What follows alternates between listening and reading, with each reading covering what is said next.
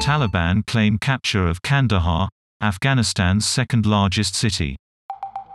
The fall of Afghanistan's second largest city would be a crushing blow for the government.